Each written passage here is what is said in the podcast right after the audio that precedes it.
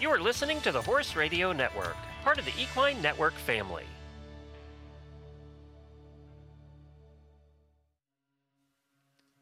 Welcome to The Ride's Winning Insights, the Horse and Rider podcast minisode series where we share audio lessons and insights from some of the most sought-after professionals in the horse industry. This week's episode is the start of a four-part series we're doing to help kick off our Mental Health Awareness Month that's taking place in February, which will provide more information on the many ways horses can help us heal. In this week's episode, Touched by a Horse owner Melisa Pearce takes the reins to talk a little bit more about horses and their healing abilities. Melisa is a teacher, author, psychotherapist, and a pioneer in the field of human horse healing. Over the last three decades, she's coached and helped others through her private psychotherapy practice and partnership with horses. This partnership with horses led her to create the Equine Gestalt coaching method. This week's episode is brought to you by Touched by a Horse. Melisa Pearce developed the equine gestalt, so there are two gestaltists present with the client, one human and one equine. Together, they provide a therapeutic approach to deep process emotional healing through the experiential nature of gestalt work. Contrary to talk therapy, gestalt work and its sister modality, equine facilitation, offer some of the most efficient means of human growth and personal development. Touched by a Horse offers two comprehensive programs so you can start your career with horses in the exciting field of horse and human healing. Our Equine Facilitator Program provides you with the skills to build a thriving business hosting group experiences with horses, specializing in work with businesses, clubs, and families. The Equine Gestaltist Program prepares you to open your own private gestalt practice in partnership with horses for deep process and trauma recovery. All of the programs include a rich curriculum of both online and in-person classes, business growth training, and a supportive community of herd members to collaborate with and learn from.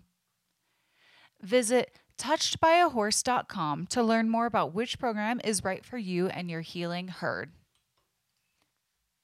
This week's episode is the second episode of a four-part series we're doing to help kick off our Mental Health Awareness Month taking place in February, which will provide more information on the ways horses can help us heal. Hi, everyone. This is Melisa Pearce, and I'm glad to be doing another installment for Horse and Rider's powerful podcast called The Ride.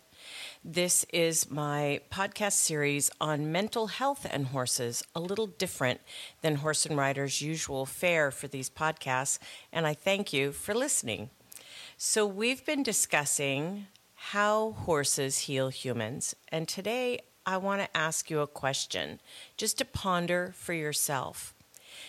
For me, when I travel around the country and I'm in people's arenas or I'm speaking at an expo or someone is training with me, they tell me stories about how horses have stood up in their life when they've had breast cancer, they've lost someone or and are in deep grief, when they have been going through a divorce or a difficult time, when they've lost a job, et cetera. They'll tell me these beautiful, touching stories about how a horse stood in deep presence with them, how it seemed as if the horse really understood the pain they were in. It seemed as if the horse really had an understanding that was beyond explanation and was a deep, trusting friend, confidant, and shoulder to cry on. So I believe that most horsemen that have had horses for any length of time, since all of our lives go through the good, the bad, and the ugly, we've had those experiences with our trusted confidants, our equine friends. However, what exactly is the equine responding to? This is most likely not something your horse trainer has shared with you, but I do believe it's something that will help you understand horses at a different and unique level. So first, I need to take you back quickly to science class when you were in high school. Now, don't worry if you didn't get a good grade or you slept through a lot of it or you were busy flirting with somebody in the class. That's okay. I'm going to give you a very brief one oh one. So you might remember that our teachers told us that everything is comprised of moving parts called molecules. And those molecules, even in the steady steel beam of our arena, are moving. So we look at concrete or a steady steel beam or any other inorganic structure that's not alive, and we recognize and know intellectually, technically, there's something moving inside that. However, the world being broken into two parts, our teachers went on to explain, the inorganic world, the non-living world, and the organic world, such as plants, animals, and us, are also made of moving molecules and parts. All sounding familiar, I hope. And so as we get a comprehension that inside our body are these little tiny particles that can't be seen by the naked eye. In fact, it takes a very powerful microscope to be able to do so. We understand in our brain that there's many, many, many moving molecules inside our body. Now, most of you have driven a car or a truck, something like that, and you know that when things are moving at a fast rate of speed, sometimes they run into each other. Well, imagine all these millions and billions and trillions and quadrillions of molecules moving inside our body and bumping around into each other. It creates a vibration. And so that vibration actually leaves our body. It's an eminent part of our body, and it actually leaves the housing by some extent. Now, this is not woo-woo. This is absolutely scientifically proven, similar to electromagnetic energy, which you've heard of. That's the one that is on a positive spectrum that moves but is limited to the speed of light. We all know there's ec- electromagnetic fields. What we're talking about today is a magnetoelectric field. This is life force energy. This works in actually the space-time continuum even faster than light can move. So pretty special to be life force energy. And this kind of energy is involved in what we call the vibrational field. And horses are super sensitive to this vibrational field. Let me tell you two more science things, and then we'll go back directly to the equine. The higher the frequency, or the etheric body, contains what we call the energy systems that feed all the organs in our bodies, and that call upon our body for physicalness, physical health, et cetera. Horses dial into the physical. What they have a hard time dialing into is our mental body, our mental energy. What we're thinking doesn't interest them. That's like when our radio is slightly off the band it should be on and we get a lot of static. That's sort of what our head sounds like to the horse. And instead, it provides this sort of holographic energy template. And above that template, our D N A, our R N A, our cellular genetics, everything else is present. Now, the emotional body is the one I'm talking to you about today. And it has even a higher vibrational level than the physical or the etheric body. It surrounds and kind of interpenetrates, meaning goes in and out of all of the others. As the seat of the emotional body, remember my being a psychotherapist and my being a gestaltist and all of this brings me to being really interested.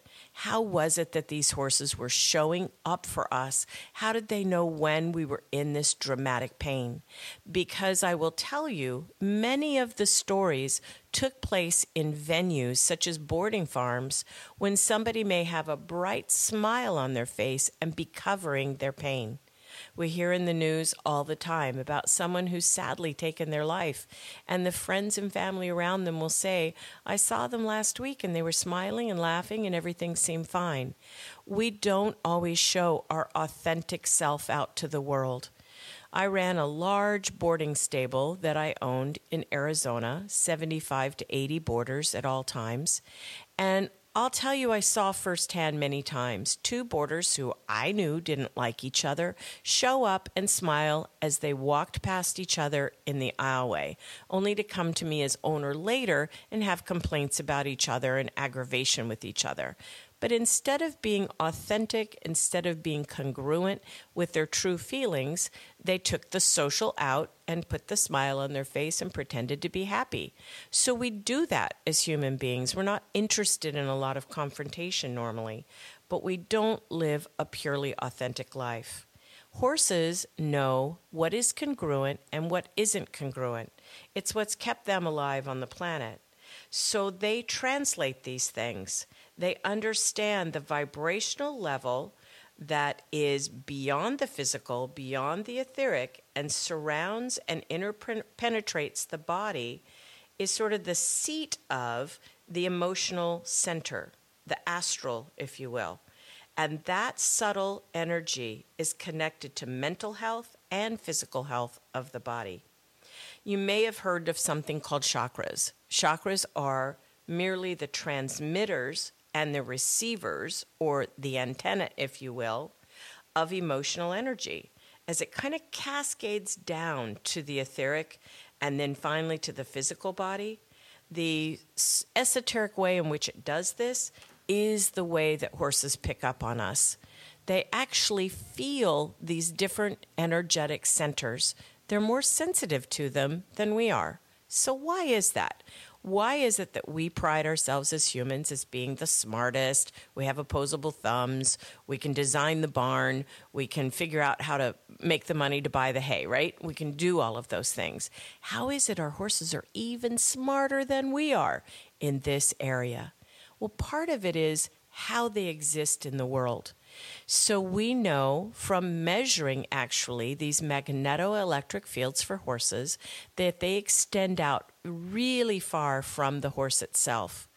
Now, this is how a horse can be standing in a large field, feeling out to the horizon, and sense a cougar or smell smoke or see someone approaching before they actually visually see it or sensory smell it. In other words, they know it's coming from a long way away. It's a natural protection mechanism. We actually have it too, but we play in that electromagnetic field. Remember the one? That's the one that our T V channels and radio channels and all of that kind of thing. It's sort of like our body in the receivers and the senders and the transmitters that we have are cascading down through almost like a channel. And the channel, if we move between channels on a T V or we move between channels on a radio, we know they're all different. And that's the same for us. You're not playing on exactly the same vibrational channel that I am, for instance. We have different channels, and we have different transmitters and different receivers and different abilities to do so. I don't know about you, but I carry my cell phone almost everywhere I go. And I have televisions in my home, and I'm on a computer. Even now as I'm recording this podcast, we are submersed in the electromagnetic field. It's our world. It's how we function. It's what we do. It's also why when we go out on a trail ride really far out, maybe in the beauty of Montana, and we don't even have cell service, we feel so fantastic when we're out there. Maybe mentally we have a thought like, I wonder what's going on at home. Hope everything's okay with the kids. Hope my boss isn't looking for me. Whatever the thoughts are that travel through the brain. However, the rest of you feels really good to be out of the electromagnetic energy, to be in the more natural world, in the world that horses live in most of the time.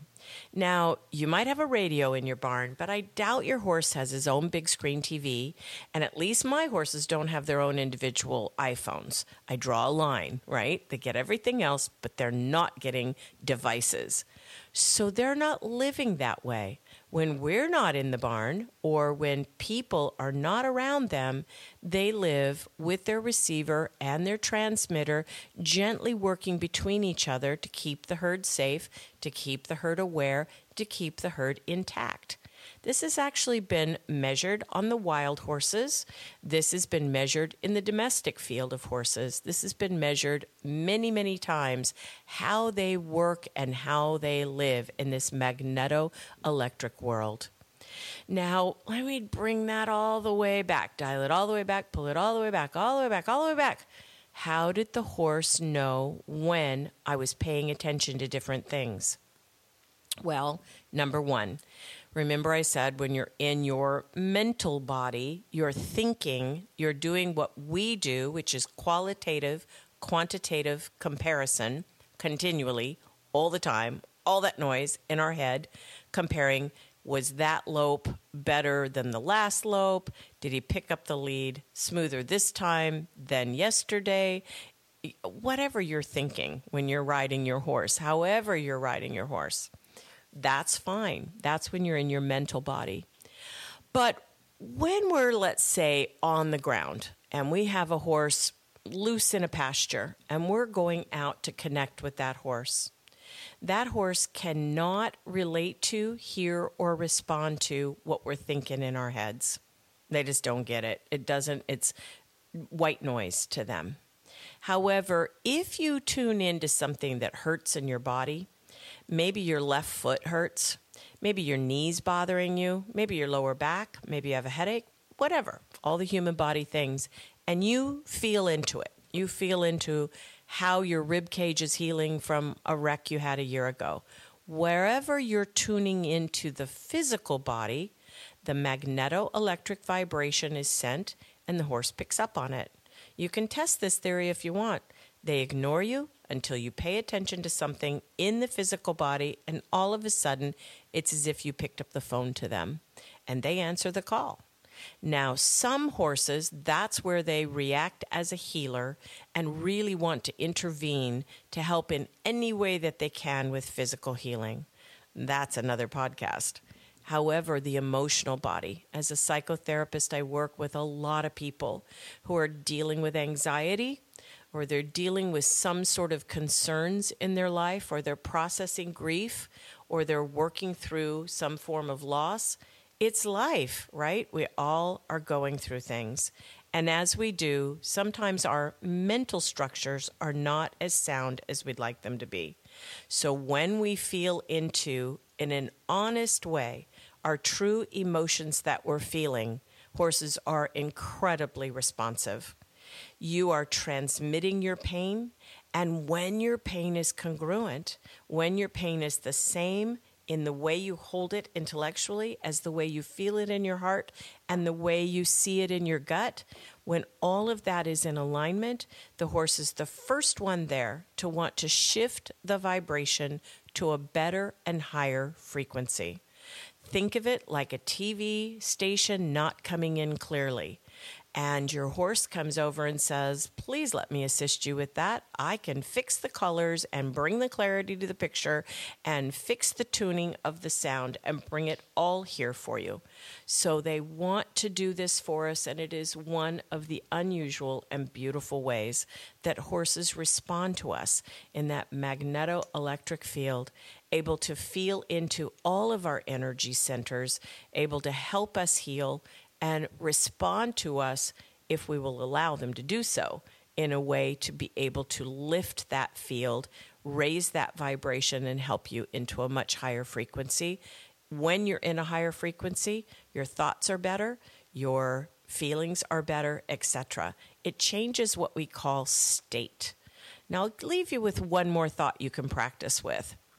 For instance, if you're not driving a car right now as you're listening to this podcast, but you're somewhere where you can do this, for just a moment, please move your posture, your eyes, your breathing, your shoulders, your standing posture, sitting posture, whatever it is. Move as you position your body when you're very, very sad, very, very upset, very, very much in a painful place in your life. For most of us, our eyes are down.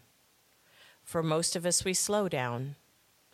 For most of us, our shoulders are forward, our chest more concaved. For most of us, we curl the body up. If we're in deep loss or sadness or trouble or depression, we curl up and we look down and we breathe shallowly.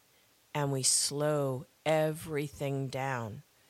And you know what happens when the body state goes into that physical state? The brain aligns with all the different times in the neural pathways that it too has responded to these things. Therefore, the thoughts become dark and sad and memories creep in that are not positive, and everything spirals downward. Now, I don't want to leave you there. So I'm going to ask you to shift your posture as if you just won ten million dollars in the lottery. So how would you stand if you saw for sure those were your numbers? How would you be? Would you be jumping up and down? Your shoulders are back. I bet your eyes are up. I bet you have a smile on your face, and I bet you're looking upward. Oh my gosh, thank you. I needed it. ten million dollars. Think of all the good in the world I can do with that.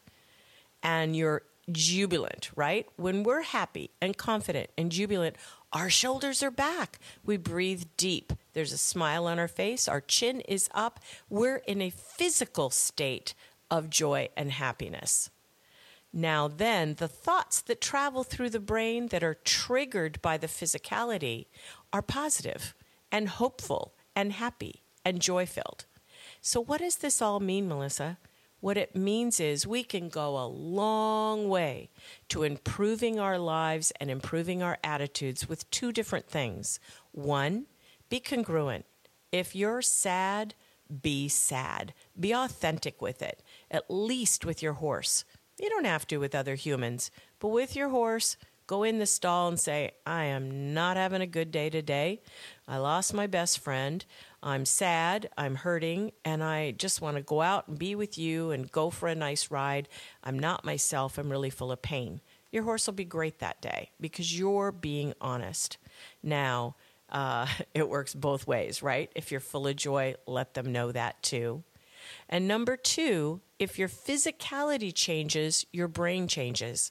So next time you're starting to feel kind of down and out, maybe you don't have as many clients as you wish you could find, or you, you asked somebody out and they said, no, thank you, I'm not interested. Whatever it is in your world that's got you kind of down, remember you can stop the thoughts faster, easier, and swifter by rocking those shoulders back, looking up. Remember, heaven's up and you know where's below. Look up, shoulders back, chin up, taking deep breaths. That alone will help your brain find a solution rather than say stuck in the ba- in the problem, right? So all of these things I hope you'll try. One, do, does my horse know when I pick up the phone when I tune into my physical body? And does my horse really give a flip if I'm feeling sad? Sure does. If you are congruent with your emotions, that horse will be over to you like the puppy you never had. And by the way, do dogs do all of this? Yes, but completely differently than horses. So they're very different. They come from different sides of the chain, right? We all know predator, prey. So your horse has some amazing abilities to help you have a much happier day, raising that vibration in your body. Last story that I'll tell you today, I think as a female horse owner anyway, this one is kind of what really woke me up to it.